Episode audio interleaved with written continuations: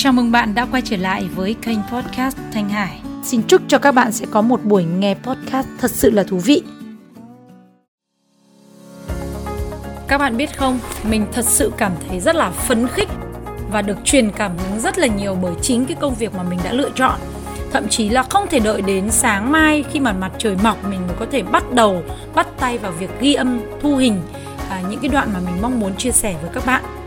Khám phá ra cái cách để kiếm được rất nhiều tiền từ nghề chia sẻ.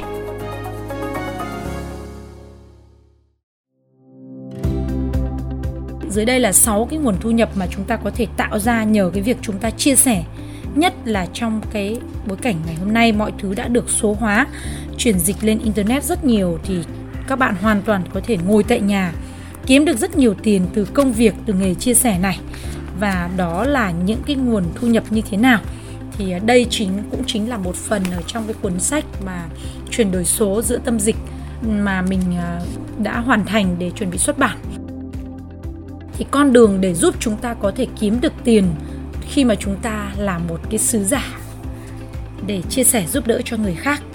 Chúng ta có thể tạo ra được những cái nguồn thu nhập nếu chúng ta trở thành là một chuyên gia mà biết kinh doanh. Thứ nhất là viết lách thứ hai là chúng ta có thể tổ chức những buổi nói chuyện. Thứ ba là chúng ta có thể tổ chức hội thảo hay là có thể hướng dẫn trực tiếp cho người khác à, hoặc là làm video hướng dẫn cho người khác. Thứ năm là chúng ta có thể làm tư vấn mentor hoặc coach à, huấn luyện hoặc là cố vấn cho một cái cá nhân hoặc tổ chức. Và thứ sáu là công việc làm tiếp thị trực tuyến vô cùng tuyệt vời phải không các bạn?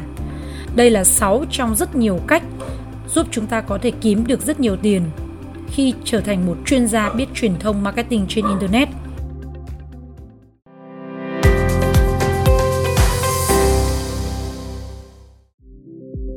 Con đường kiếm tiền của sứ giả triệu phú.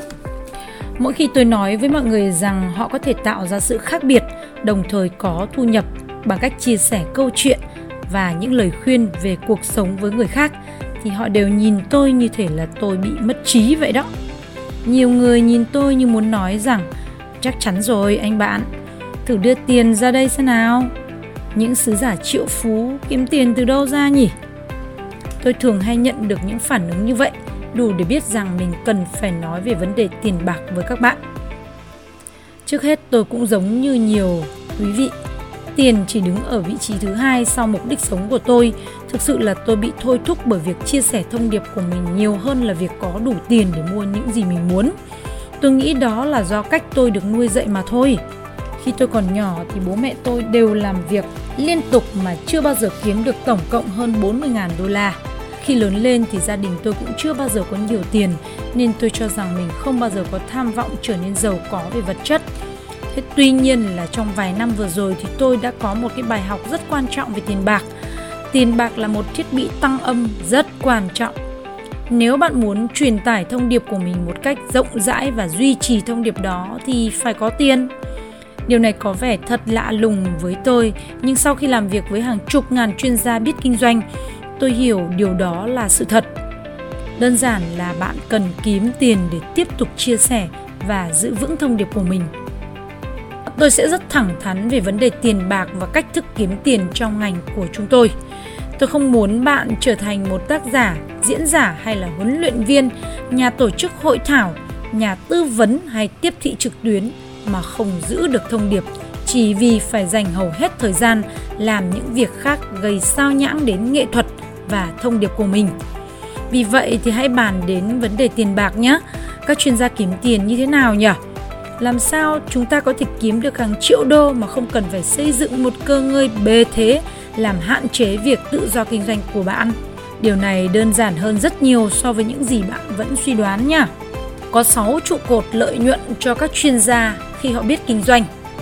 Thứ nhất là các chuyên gia biết kinh doanh kiếm tiền thông qua một hoặc rất nhiều hoạt động dưới đây.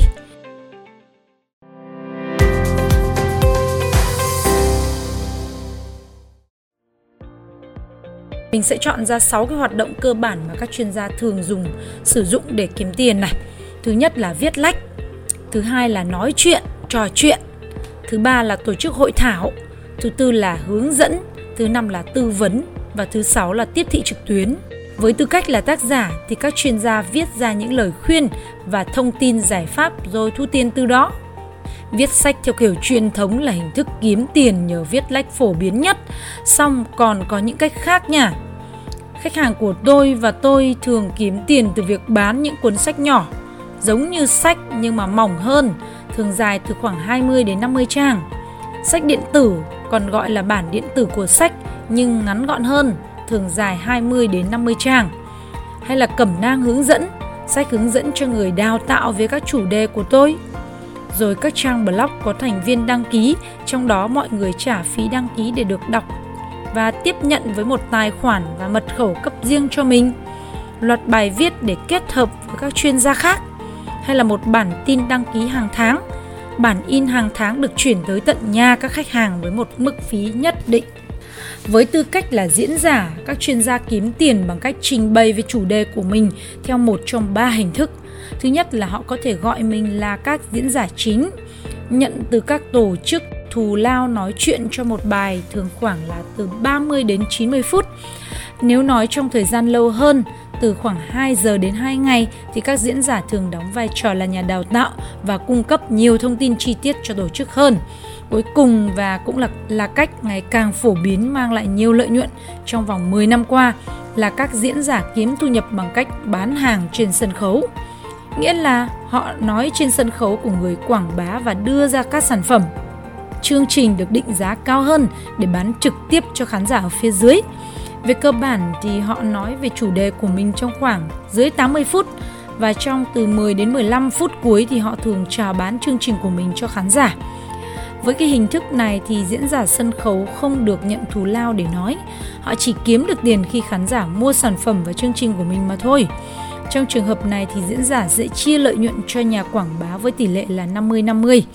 Ngày nay thì nhiều diễn giả cũng kiếm được tiền bằng cách tung ra các video giảng dạy trên mạng. Với tư cách là nhà tổ chức hội thảo, các chuyên gia sẽ chủ trì các cuộc gặp gỡ trực tiếp của mình.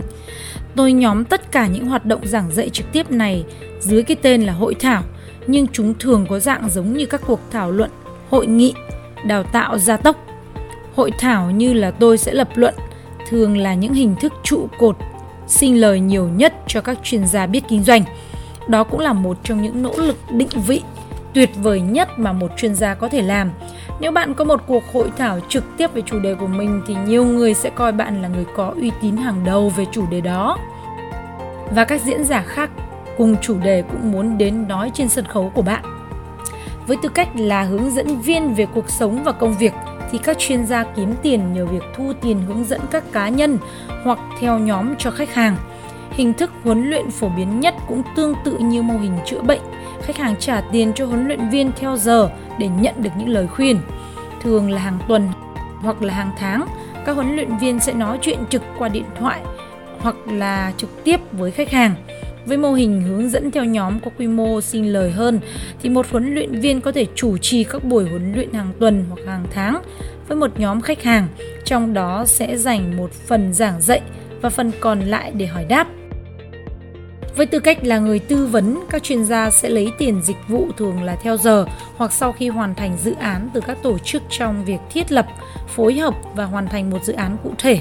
Trong nền kinh tế thế giới hiện nay thì đây sẽ là cái cách kiếm tiền tốn nhiều công sức nhất của một chuyên gia. Bạn phải tìm cách tìm kiếm khách hàng là tổ chức thuyết phục họ dùng dịch vụ của mình rồi làm việc một mình hoặc theo nhóm để cung cấp dịch vụ đó. Bản thân tôi ít khi đề xuất mô hình này cho các chuyên gia của mình vì vấn đề thời gian cũng như quy mô. Rất khó vạch ra mô hình huấn luyện mà không lập nên một nhóm lớn có nhiều nhân viên, nhưng nhiều người đã làm được điều này nên tôi vẫn nêu ra ở đây. Tùy thuộc vào mục tiêu của bạn mà việc tư vấn có thể là một lựa chọn tuyệt vời, nhất là khi bạn thích giải quyết những thách thức lớn hơn của các tổ chức. Tôi là một nhà tư vấn được trả thù lao cao khi làm việc tại một công ty tư vấn lớn nhất thế giới trong 6 năm. Vì vậy, có lẽ tôi đã mệt mỏi với vấn đề giờ giấc, áp lực và chính trị. Điều thú vị về tất cả những cái vai trò này, tác giả, diễn giả, huấn luyện viên, nhà tổ chức hội thảo, nhà tư vấn hay là tiếp thị trực tuyến, bạn có thể chọn bất cứ vai trò nào phù hợp với thiên hướng và phong cách của mình. Bạn có phải là một tác giả tuyệt vời mà lại không thích đi lại nhiều hay không? Vậy thì hãy là một tác giả và nhà tiếp thị trực tuyến nha. rất có ý nghĩa đấy. Bạn yêu ánh đèn sân khấu và thích đi đến các thành phố lạ. Vậy thì hãy trở thành một diễn giả và người chủ trì hội thảo. Có thể là một trải nghiệm tuyệt vời đấy. Nếu bạn muốn làm việc trực tiếp với khách hàng hay làm việc với một nhà huấn luyện viên hoặc nhà tư vấn thì sao? Nhiều người từng đến học ở học viện chuyên gia và giờ đã là các tác giả ăn khách của New York Times. Bạn sẽ nghĩ là họ thừa giàu có và nổi tiếng đúng không? Nhưng với nhiều người thì họ lại chẳng có tên tuổi và lại còn bị phá sản. Sao vậy nhỉ? Dù có một cuốn sách ăn khách thì chẳng có gì hơn ngoài cuốn sách đó. Họ không có trang web hay sản phẩm dịch vụ khác để có thể chào bán. Khi phút hào quang nhạt, thì những người bắt đầu hâm mộ họ chẳng có gì nữa để mua. Điều này phổ biến đến mức đáng sợ và tôi đoán rằng ngành của chúng tôi, đặc biệt là ngành sách sẽ phải cạnh tranh với các ngành âm nhạc về số lượng những hiện tượng từng ăn khách. Để thực sự phát triển như một chuyên gia thì bạn phải bắt đầu trao dồi cả 6 lĩnh vực này trở thành một mô hình kinh doanh với nhiều kênh lợi nhuận. Bạn không bắt buộc phải làm vậy nhưng hãy tin tôi, bạn sẽ muốn làm điều này khi thấy tác động, ảnh hưởng và thu nhập có thể kiếm được khi kết hợp viết, nói chuyện, tổ chức hội thảo, hướng dẫn, tư vấn và tiếp thị trực tuyến.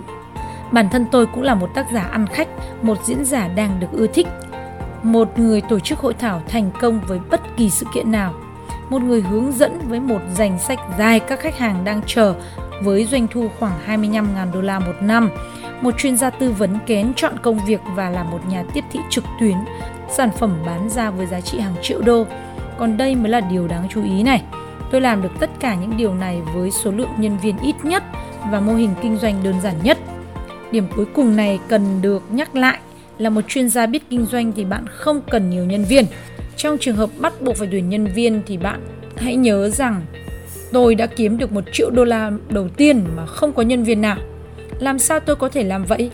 Là vì trong hầu hết các trường hợp, tất cả những trang thiết bị bạn cần chỉ là một chiếc điện thoại, một chiếc máy tính sách tay và một thông điệp. Từ đó tất cả những việc cần làm là định vị, hoàn chỉnh, quảng bá và hợp tác với những người khác để truyền tải thông điệp của mình.